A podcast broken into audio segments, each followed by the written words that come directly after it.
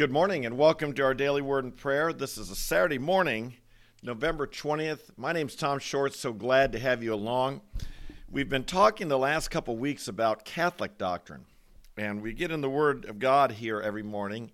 I wish I had more of the Word to get into this morning because what we want to talk about today, there's very little verses on it. We will have some, but there's very little verses because we want to talk about Mary some more today.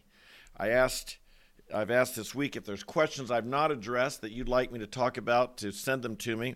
And some of the questions relate to Mary, and that's all we're going to have time today. Tomorrow, I hope to get into some questions about how the scriptures were selected and what's known as the Apocrypha, and how the Catholics have uh, several books more in the in their Bible in their canon than Protestants do, and we'll talk about that hopefully tomorrow.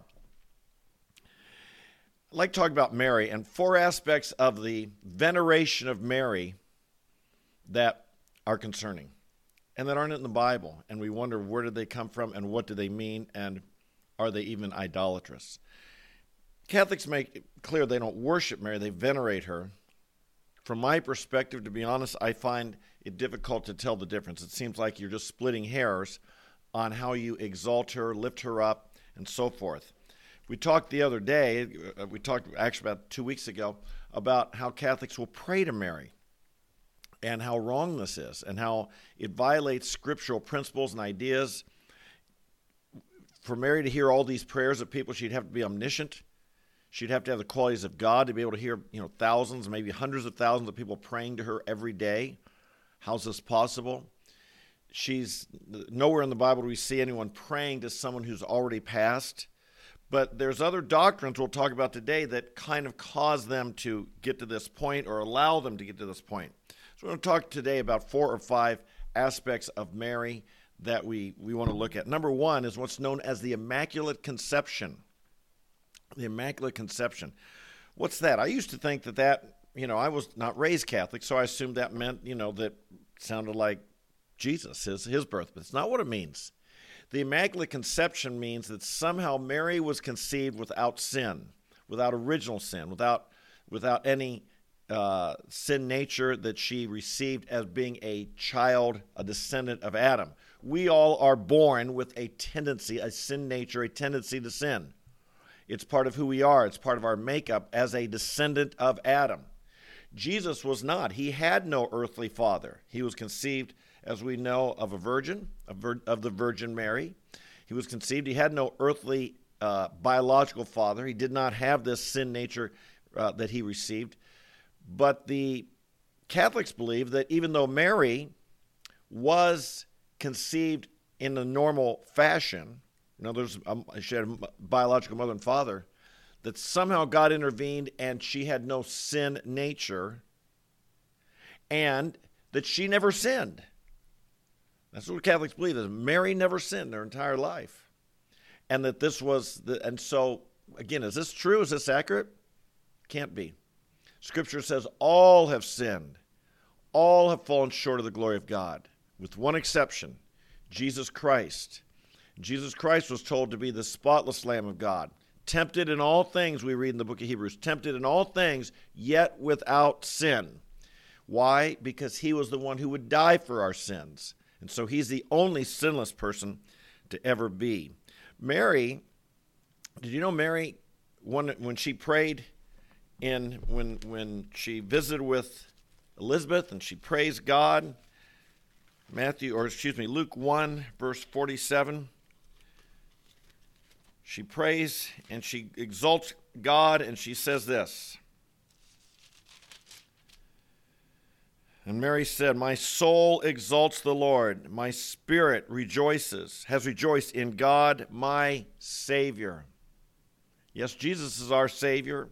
She needed one as well because she was not sinless. She was just like us. Now, I might add, I don't want to be seen as as Protestants. We don't want to, you know, knock Mary down and not honor her. She was indeed chosen by God to be the one who brought the Messiah into the world. She was a wonderful person. I'm sure she was a godly woman. I'm, I'm sure of that. But we don't want to also exalt her beyond what she deserves and lift her up and to the place of idolatry. And so this idea was she did she sin? All have sinned. All need a Savior, including Mary. Number two is what's known as the per- perpetual virginity. By the way, the Immaculate Conception, I don't know if you realize this. Let me step back one minute. The Immaculate Conception did not become part of Catholic dogma until 1854. And so there may have been believed by some people, but it was not declared part of their doctrine until 1854. There's a second one there that that actually became doctrine of theirs in the 7th century, and that was the perpetual virginity of Mary. And it's the idea that Mary not only was a virgin at the time of the birth of Jesus, but that she also remained, remained a virgin for her entire life. I assume this has something to do with a maybe a, a wrong view of sex being sinful and that sex within marriage was not even even within marriage was maybe a necessary evil rather than a a good God bless uh, God honoring thing. So I don't know exactly. I assume that's part of what was involved there. But Mary did. She was she she did have sexual relations. It says that in Matthew it says that Joseph kept her a virgin until the child was born kept her a virgin until, not forever, but until the child was born. And we read in other places, in Matthew and John both, that Jesus had brothers and sisters. Now, Catholics would want to say, no, those were just his cousins. But that doesn't make sense. It speaks of there was Mary and his brothers and his sisters. And, and um, I don't know, you know, speaking of his family, to me, I read the context, it just seems like they're, they're, they're having to stretch it and impose a view on Scripture that's not there. The third doctrine we want to look at briefly today is called the Assumption of Mary. In this doctrine, this became Catholic doctrine in 1950, only about 70 years ago, 1950, and that was the belief that Mary was basically taken up into heaven. Now, most people believe that she did die and what was then assumed up into heaven, shall we say, resurrected bodily, unlike others who will be taken up into heaven when Christ comes back at the second coming, that Mary was taken up spiritually and bodily into heaven, which is why she can now receive our prayers, hear our prayers, and so on. Once again, putting her in a place unlike any other person and in a place that the Bible doesn't put her.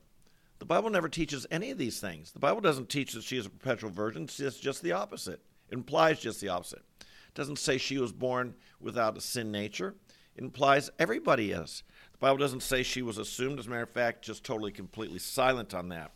And finally, and this is the one I'd like to look at a little bit more today, and that is the term to call Mary the mother of God.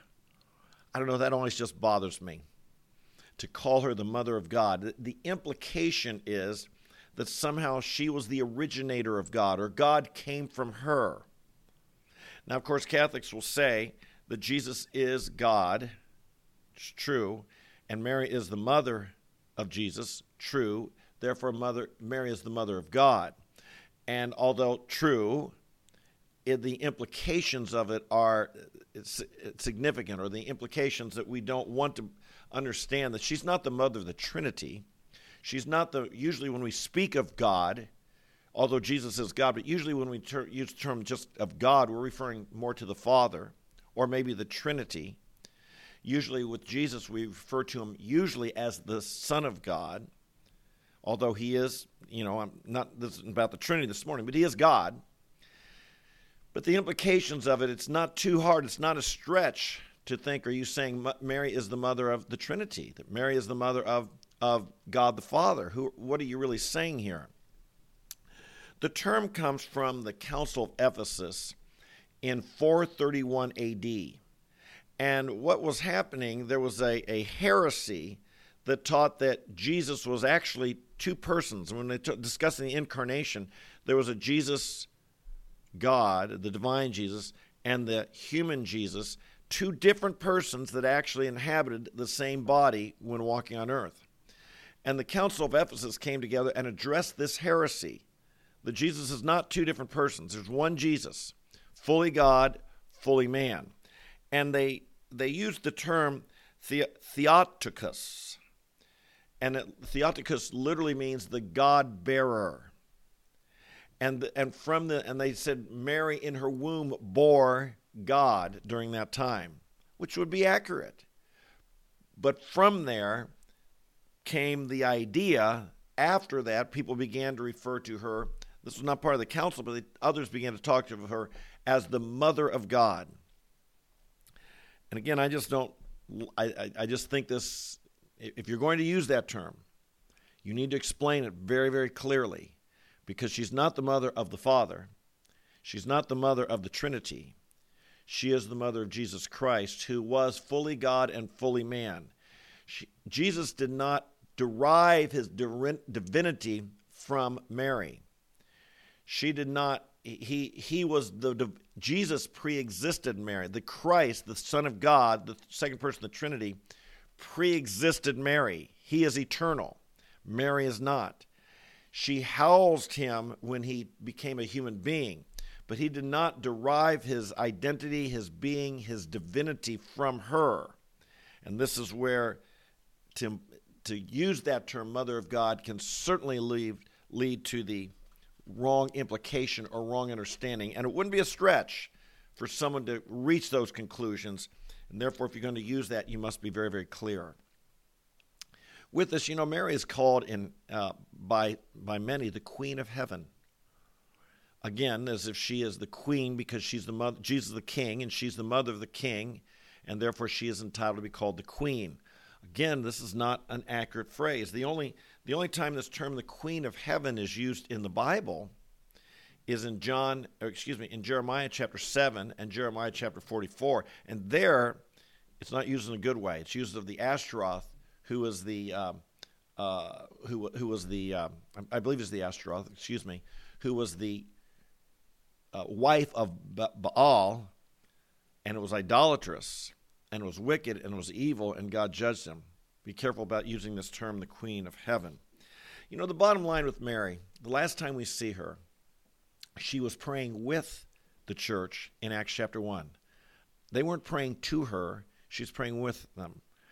And then she never appears again in the book of Acts. She never appears in any of the epistles.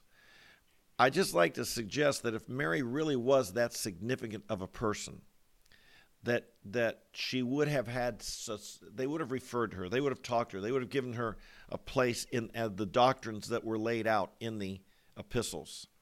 Of course, we read in instead we read such things as First Timothy chapter two verse five that there's one God and one mediator between God and men. It is the man Jesus Christ. It's not Mary.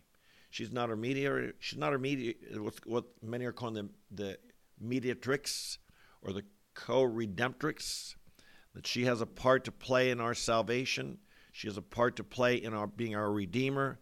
That that many Catholics would believe that you must speak to Mary, who will speak to Jesus, who will intercede at, on the part with the Father, who will redeem us in the Father. And she's a co redeemer. That's idolatry, my friends. That's wrong. That's false doctrine. In Luke chapter 11, verse 47, one of the last, one of the important verse that we can't overlook. Jesus was teaching, and people said, Blessed is the womb that bore you, and the breast that nursed you. And Jesus' response was not, Yes, yes, venerate my mother forever. That's not what he said. He said, rather, on the contrary, on the contrary, blessed are those who hear the word of God and do it. Once again, I want to say, in this whole big Catholic Protestant conflict, is our authority the word of God or is our authority the tradition of the church? We talked earlier this week about how the, the traditions of the church have often usurped the actual teaching of the Word of God. And indeed, all these traditions that Mary, a virgin, immaculate conception, never sinned, taken straight up into heaven, uh, intercedes for us, prays for us, um, that she's the mother of God, all of these things that have been added in centuries later, they contradict, they go against the spirit, the tenor, and the law of the New Testament we want to be careful that our focus is on Jesus Christ. The Holy Spirit came, we read in John, to glorify Jesus. And this is where our focus needs to be. You know, I when I go to Washington D.C. and take my interns there each year, we we will often visit the Catholic Church that at Catholic University, the the national uh, national shrine, National Catholic Church there in in um, at Catholic University. Beautiful facility, some amazing art, priceless art. It's it's worth seeing, but it is also troubling because it really is a church to Mary, and so often you you see you really see more art about Mary there than you do Jesus, and often Jesus is being held as a baby by Mary or or even the the uh, at his death as she's holding him. And some of the prayers to Mary that we see in the church, some of the things you read, it's it's like this is not right. This is not right. Again, I want to challenge Catholics. If you're a Catholic today, I want to challenge you to do two things. One, number one, read the Bible to see what they believe that you ought to believe. But secondly, read the scriptures to see are there things that you believe are really important that aren't in the Bible. And if and if they aren't in the Bible, should they be important? If they weren't important to Peter or Paul or the early Christians or Jesus, should it be important to you? If the church says it's important, but the Bible doesn't, the Bible ignores it, doesn't even talk about it, should it be significant in your life? I want to encourage you be followers of the scripture. Sometimes we can be so immersed in something like a fish in the water doesn't realize it's in the water we can be so immersed in ideas in a paradigm we don't understand how far away we've drifted from what the Bible teaches. And if you're Catholic and watching this today, we, we I love you guys. We are I, I so many things we are grateful to the Catholic Church, how they preserved the Scripture through the years, how they gave us the Scripture, how they helped us in so many early things, and indeed today I'm grateful for uh, some of the things that concern me in our culture the pro-life movement, the protecting the family, and so on. How uh, how many Catholics are I, I, feel united with them on some of the on the cultural war. So we, we don't want to be conceived as or perceived as anti-Catholic or hateful in any way. We invite you to be people who get into the Scripture, read it carefully, follow what it says, because we love you. We love you, and and we invite you to really dig into the Word of God and to be pleasing to God. Pleasing to God. This comes down once again to authority. Are you going to do what the church tells you or what the Bible tells you? And if there is a conflict, which one will you go with? I go with the Bible. I hope you will too. Father in heaven, we thank you today for our Lord Jesus Christ. He is the King of kings and the Lord of lords. And Jesus, we worship you as such. There's none like you. And we we resist any effort to lift up anyone as your equal, anyone as as as a mediator between you and us, because there's only one mediator between us and God, and that's Jesus, that's you. We confess that you're our Savior. You're the one who gave your life for us. We don't have to pray to someone else, a saint or Mary. You hear our prayers. You said we can come to you. You said, and, and Father, you hear our prayers. We don't need to have other intermediaries. You, Jesus, you said we can come to the Father in your name, and we bless you. We thank you, Jesus, that you are the Savior of mankind. We thank you for, I'm sure, sure, Lord, that you you had forgiven and saved even Mary, your earthly mother. And for this, you're a great God. We love you. Father, help us to have true doctrine. Help every one of us here to know how to contend for the faith in a, in a way that's gracious and winsome. Help us, Lord. To, it, truth matters. Your word matters. What we believe matters. Help us, Father, to know how to stand on what's true. Help us to rightly divide the word of truth. Help us to dig into the scripture and know what it really says and be able to embrace it for ourselves and talk with others about it. We pray, Father, for any ways that any of us have deviated from Scripture, that we're off track. Oh God, open our eyes. Give us the humility to turn to you with all of our heart and embrace what you teach, no matter the cost. Even if people might misunderstand us or reject us, or, or Lord, and I pray this particularly for my Catholic friends. I pray, Father, that you'd help them dig into the Scripture and stand on what it says, no matter what the cost, with their family, with their church. Because ultimately, Jesus, it's you we want to please. Ultimately, Father, it's you whose approval we seek. And so we pray and bless you today, worship you with all of our heart. In Jesus' name we pray. Amen, amen, and amen. Hey, thanks for being with me today. We get here every day, and, and usually we've gotten on this series here, and we're talking about some areas of correcting false doctrine. But just to let you know, usually here we're every day with an uplifting, inspiring message. We do get we do come together each morning, 8:30 a.m. live, but you can also listen anytime throughout the day. You can listen to past messages. You can go back on my on my page here, my YouTube page, hear a message where I've talked about overcoming discouragement, talked about how to get into the Bible. Uh, we've looked at we've studied the book of First Peter, which you know early in the, in the year. We just look at all kinds of things. We've talked about how to handle objections. But most of all, I just want you to be encouraged and built up in the Word of God, standing on the truth of God's Word, allowing it to penetrate into your heart and soul, your innermost being, so that it affects not only what we believe in our head, but what we truly value in our heart. So I hope you join me day in and day out. We'll be here again tomorrow, where I hope to talk tomorrow about the Apocrypha and how we selected the books in the Bible we've got. I hope that will be where we'll be tomorrow. And uh, I hope you're with me every day. God bless you. Love you guys. Make sure and subscribe. Make sure and tell your friends. We'll see you tomorrow. Bye bye.